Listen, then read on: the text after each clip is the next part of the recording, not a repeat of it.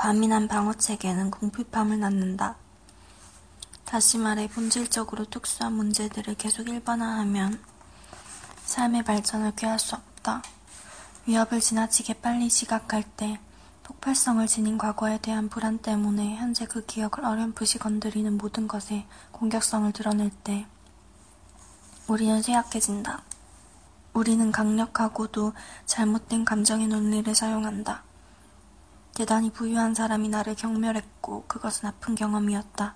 그래서 부자들은 다 나를 경멸할 테고 그래서 나는 그들을 몹시 싫어하고 그래서 부자를 그린 그림은 내 취향이 아니다. 또는 복도에서 마주친 이상한 여자가 천사가 보인다고 말할 때 아주 거북한 느낌이 들었고 그래서 이상한 사람들만이 천사에 관심이 있고 이 그림 속의 남자는 천사를 보고 있고 그래서 이상한 그림이라 나는 흥미를 느낄 수 없다.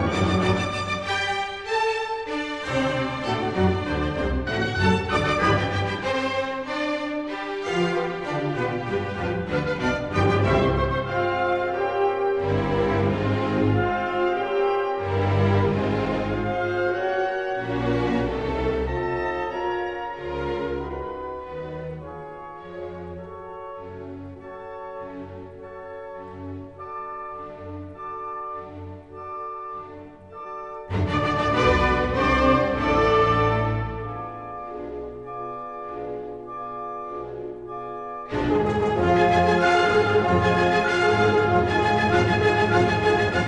you.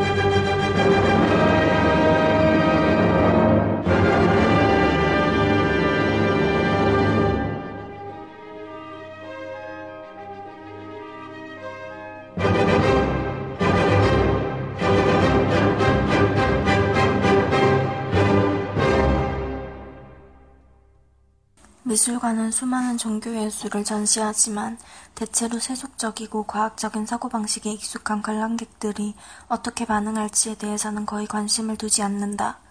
귀족들의 그림을 내걸지만 능력 본위의 민주주의 사회에서 계급 격차는 극렬한 반발을 불러일으킨다는 사실을 잊은 듯하다.